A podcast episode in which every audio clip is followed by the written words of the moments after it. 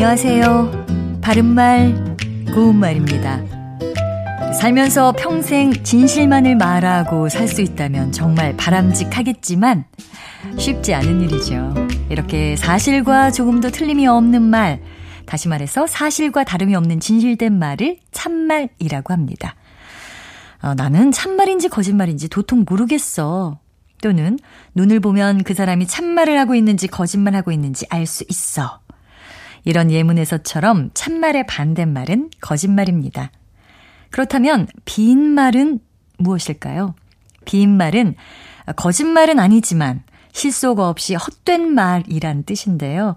실질적인 뜻을 담지 않고 그냥 해본 말을 의미합니다. 형용사 비다에서 나온 것이기 때문에 빈말이라고 길게 발음하죠. 보통 빈말이라도 고마워 또는 제 말을 빈말로 여기지 마세요.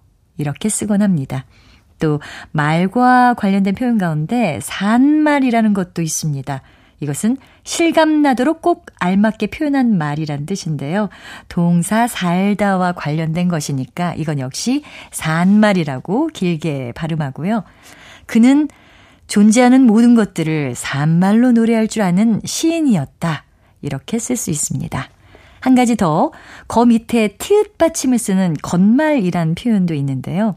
그렇지 않으면서 겉으로만 꾸미는 말이라는 뜻으로 사람들이 겉말로 한 소리였지만 그는 참 고마웠다처럼 쓸 수 있고요. 반대말은 속말입니다. 바른말 고운말 아나운서 변희영이었습니다.